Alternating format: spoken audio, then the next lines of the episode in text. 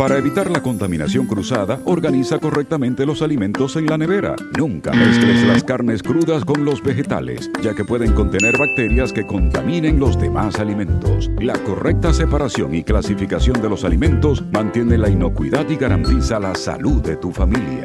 Cada año 600 millones de personas se enferman por ingerir alimentos contaminados. Cuida familia. La salud empieza contigo. Un mensaje del programa Exporta Calidad y Pro Consumidor.